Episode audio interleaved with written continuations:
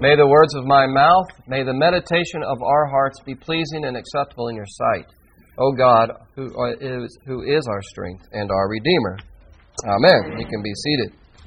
This morning we're going to wrap up our series of sermons on the Lord's Prayer.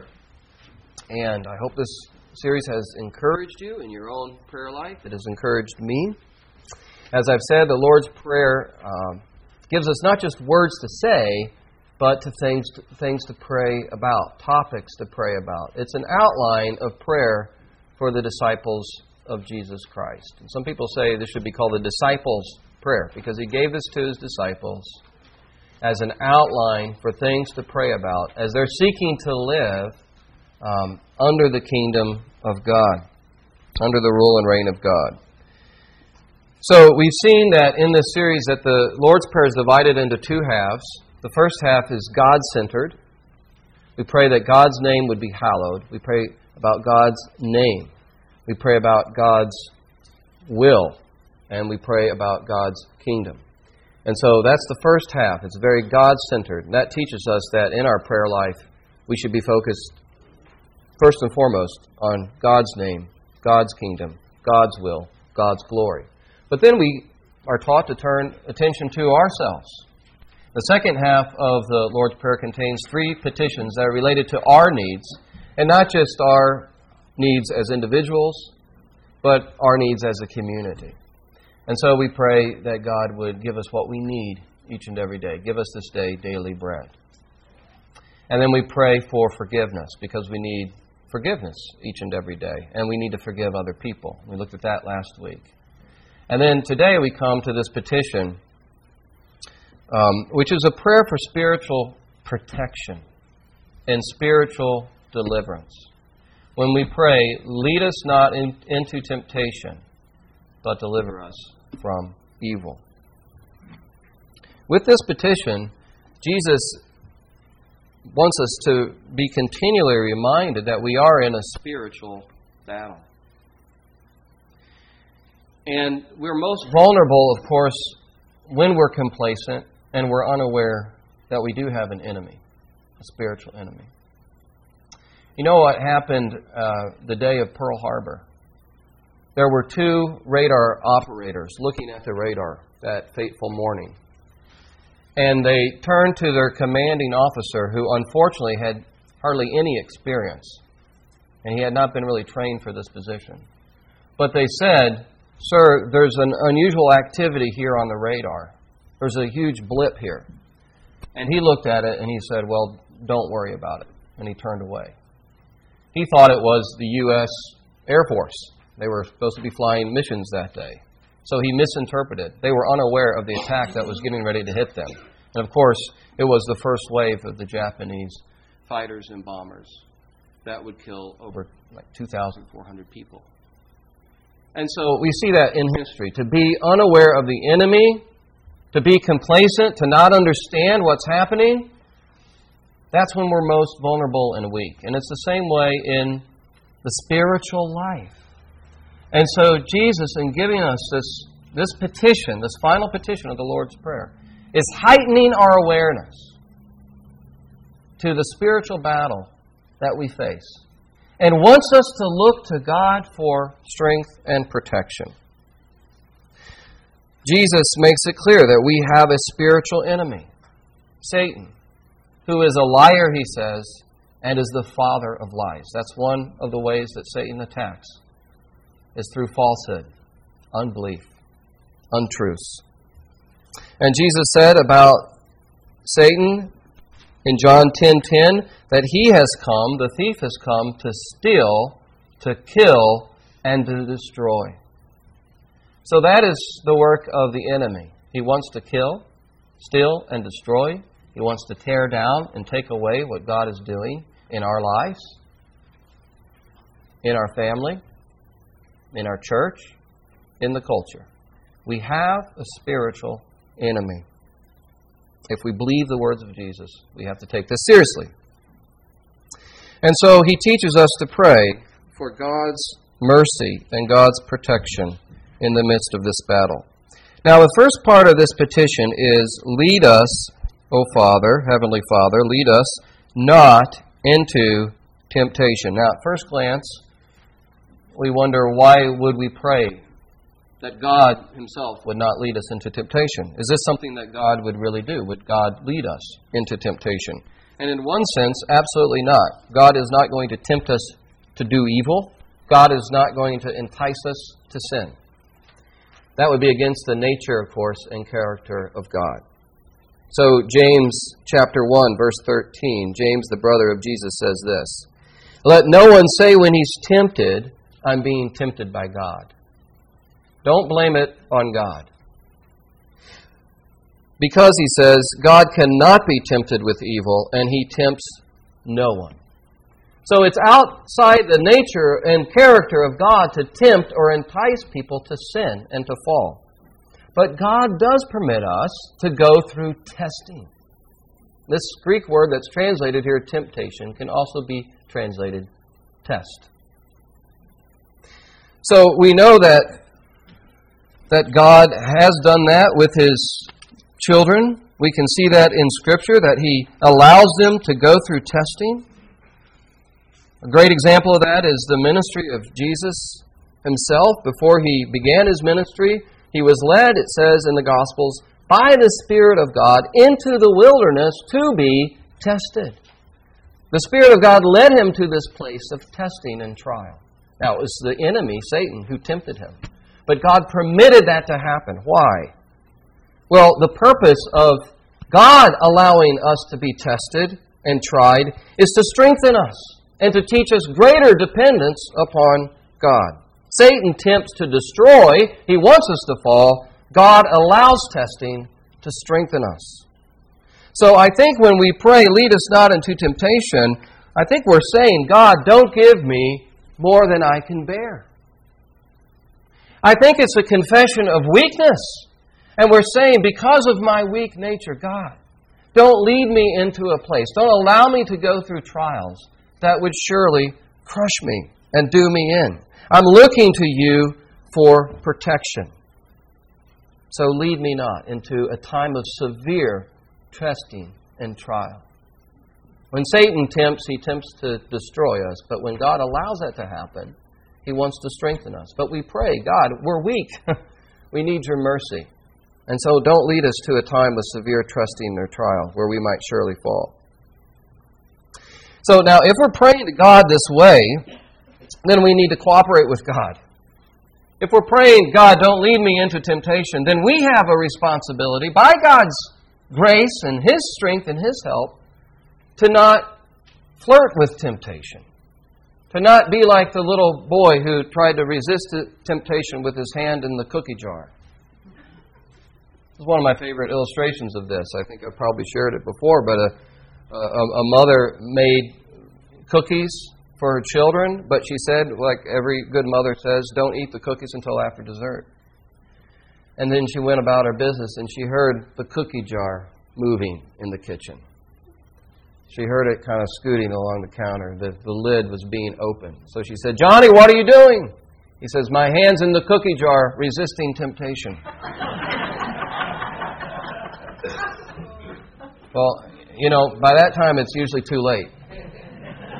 Right? If your hand's in the cookie jar, the battle's practically over.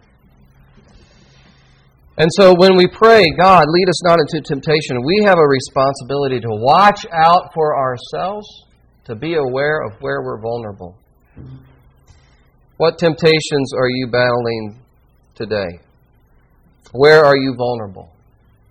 You know, the, the temptation to not trust God and His goodness when we're going through suffering, when we're facing illness, as we age. There's a temptation to not cling to the promises of God and then to begin to believe our doubts about God's goodness.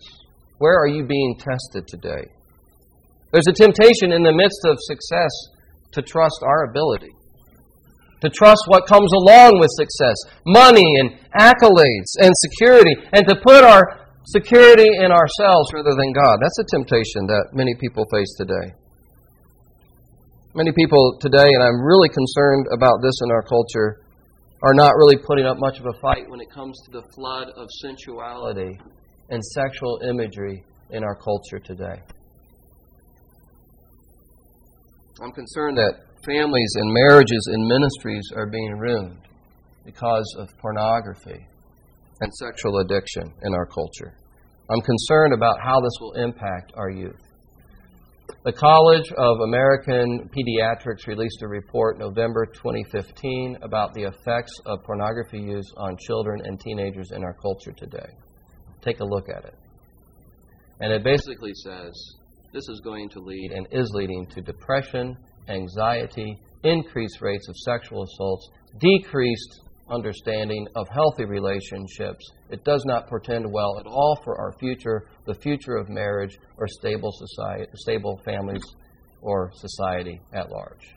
It is an enormous problem. And so, are we paying attention to what's happening? What we're letting into our homes? Are we praying for our children and our grandchildren in this area? And are we fighting against temptation? Are we willing to share our struggles with one another in the body of Christ, with brothers and sisters? And say, hey, I'm, I'm dealing with this. I'm battling this. Will you pray for me? Will you come alongside me? That's what we're called to do in the body of Christ. Because we're saying, Lord, lead us together in not into temptation, but deliver us together as a community from evil. So when we pray this, we have to cooperate with what God is doing in our life and resist temptation by His grace as much as possible. We will fall, but then we're called to get back up and keep battling. And the great news, the good news, is that God is certainly the deliverer. He does deliver people from evil. And that's what we pray in the second phrase of the prayer Deliver us from evil. Or Deliver us from the evil one. I mean, there's a debate how to translate this. But the fact is that whether it's the evil one, Satan, or evil in the abstract, it's all part of a kingdom of darkness that is coming against the people of God. There's an unholy alliance that we're battling against the world, the flesh, and the devil. And we need to look to God for deliverance. And we know that God does that and has done that through Jesus Christ. And we see that in our gospel reading. When Jesus cast this demon out from this man, he says, If it is by the Spirit of God that I cast out demons, then the kingdom of God has come upon you. This is one of the signs, this is one of the evidence of the coming kingdom of God when evil is dealt with and cast out in the power and name of Jesus Christ. This was one of the reasons why the early church spread so rapidly, by the way. Historians will tell you this. That one of the key factors in the spread of the early church was that the Christians had power to deal with evil and evil forces. Because in the pagan culture, people understood that there were spiritual forces of evil. And some of them had addiction and compulsion, and they were caught in a grip of something they didn't have power over and they didn't understand. But then they came to the church and proclaimed the power of Jesus Christ over these things, and they were set free. This is a ministry we need to recover today in the church. Because we're seeing that in our society, aren't we? Increased addiction, compulsion, mental disease and disorders, undiagnosed sicknesses. I'm not saying all this is caused by evil spirits. I'm not saying that at all. But I'm saying evil forces are alive and well today. They didn't stop working after the New Testament period, early early church period. And there's a lot of evil and darkness in our world today.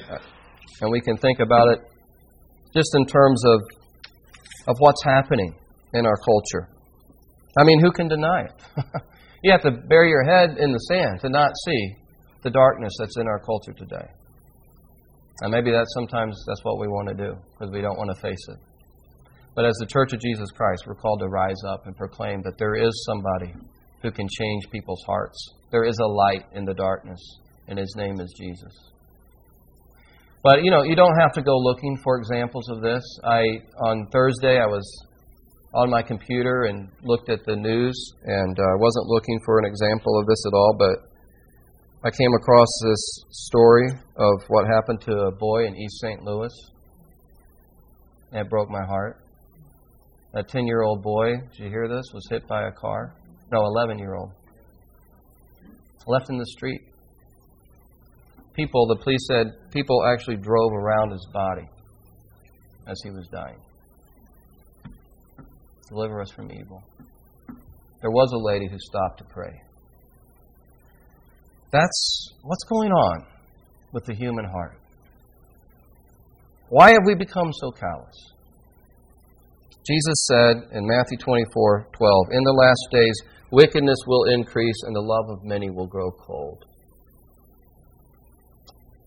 What can change the human heart? The power of Christ, the love of God. And that's what needs to happen. See, it's not just the evil that's out there that we have to pray against and deal with, but it's also we have to take inventory of our own life. Where are the dark places in our heart? Where are the places in my life that I'm resisting Christ and the light of Christ? A popular Bible teacher used to say that, you know, think about what's within you as a town. And you invite God into your life. And you let Him come on Main Street. And you let Him go over to Maple Street and Elm Street. Know, this is small town USA. Think about your life that way. But then for some Christians, there's the alleys and the back streets and the outskirts and the dark places. And they don't let Jesus go over there. They don't let the light of Christ penetrate those behaviors and those thought patterns and that part of their personality. They're hanging on to the very thing that is hurting them. And the enemy is gaining a foothold in their life. And so when we pray, Lord, deliver us from evil, it's an opportunity to examine ourselves and ask ourselves, is there a place in my life that I've closed off from Christ? And we're going to invite the light of Christ into that place. We have to distance ourselves from any form of religious syncretism. You know what syncretism is? Is saying, I worship Christ, but I have this other power that I'm looking to. God's people have to cut themselves off from any form of that. We worship one God, and we're to look to Him only for spiritual wisdom and power. In Deuteronomy chapter 18, Moses says this to the people of Israel as they're entering into a pagan land. He says, When you come into the land that the Lord your God has given you, you shall not learn to follow the abominable practices of those nations. There shall not be found among you anyone who burns his son or daughter as an offering. That's human sacrifice. That's, of course, ruled out. Anyone who practices divination or tells fortunes or interprets omens or a sorcerer or a charmer or a medium or a necromancer, anybody who's communicating to the dead, as God's people, you're not to have anything to do with that. Palm reading, fortune telling, mediums, astrology, all that needs to go away. Whoever does these things and is an abomination to the Lord and because of these abominations, the Lord your God is driving these them out before you. You shall be blameless before the Lord your God. This is God's call to his people to separate from any religious practices that are looking to a power other than Jesus Christ. You've got to cut yourself off from that because that is spiritually deadly and dangerous. Deliver us, Lord, from evil. When we pray this prayer, we're praying for God's deliverance and protection over our lives, over our families, over our church, over our community. The Apostle Paul says this, and I'll close with this very familiar verse in Ephesians chapter 6, where he says, and this is so important in our political climate today. We don't wrestle against flesh and blood. This is Ephesians 6:12. But against the rulers and against the authorities and the cosmic powers over this present darkness and against spiritual forces of evil in the heavenly places. The battle is not ultimately with people. The battle is a spiritual battle. What's happening in our culture is ultimately a spiritual battle, and it requires spiritual weapons of warfare. If you're fighting a spiritual battle, you need spiritual weapons. And so the Apostle Paul says, Therefore, take up the whole armor of God, that you may be able to withstand in the evil day. Having done all, stand firm. Take up the belt of truth. Put on the breastplate of righteousness. For shoes for your feet, put on the readiness of the gospel of peace. In all circumstances, we are to take up the shield of faith, which can extinguish all the fiery darts of the evil one. We are to take up the helmet of salvation, the sword of the Spirit, the Word of God, and pray at all times and to keep alert. There it is again. Don't be like those operators on the morning of Pearl Harbor and that officer who didn't really know what was happening. We're most vulnerable when we don't understand the enemy is at work to attack us. But we have in Christ a victor. Lead us not into temptation, but deliver us from evil. That reminds us we're in a battle, but it calls us to look to God for the victory. He is victorious in Jesus Christ. Let's pray.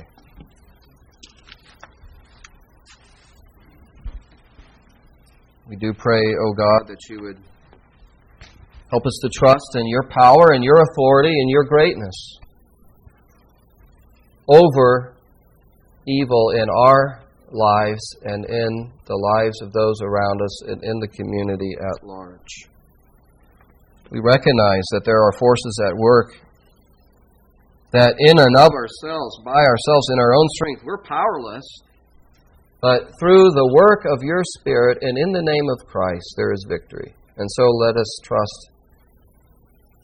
Help us to trust in you, Lord Jesus. Help us to pray for protection over our lives and our families in this church and this community and this nation. Deliver us, Lord. Lead us not into the time of severe testing, but deliver us from evil for the sake of your glory and your name. And all God's people said, Amen. Amen.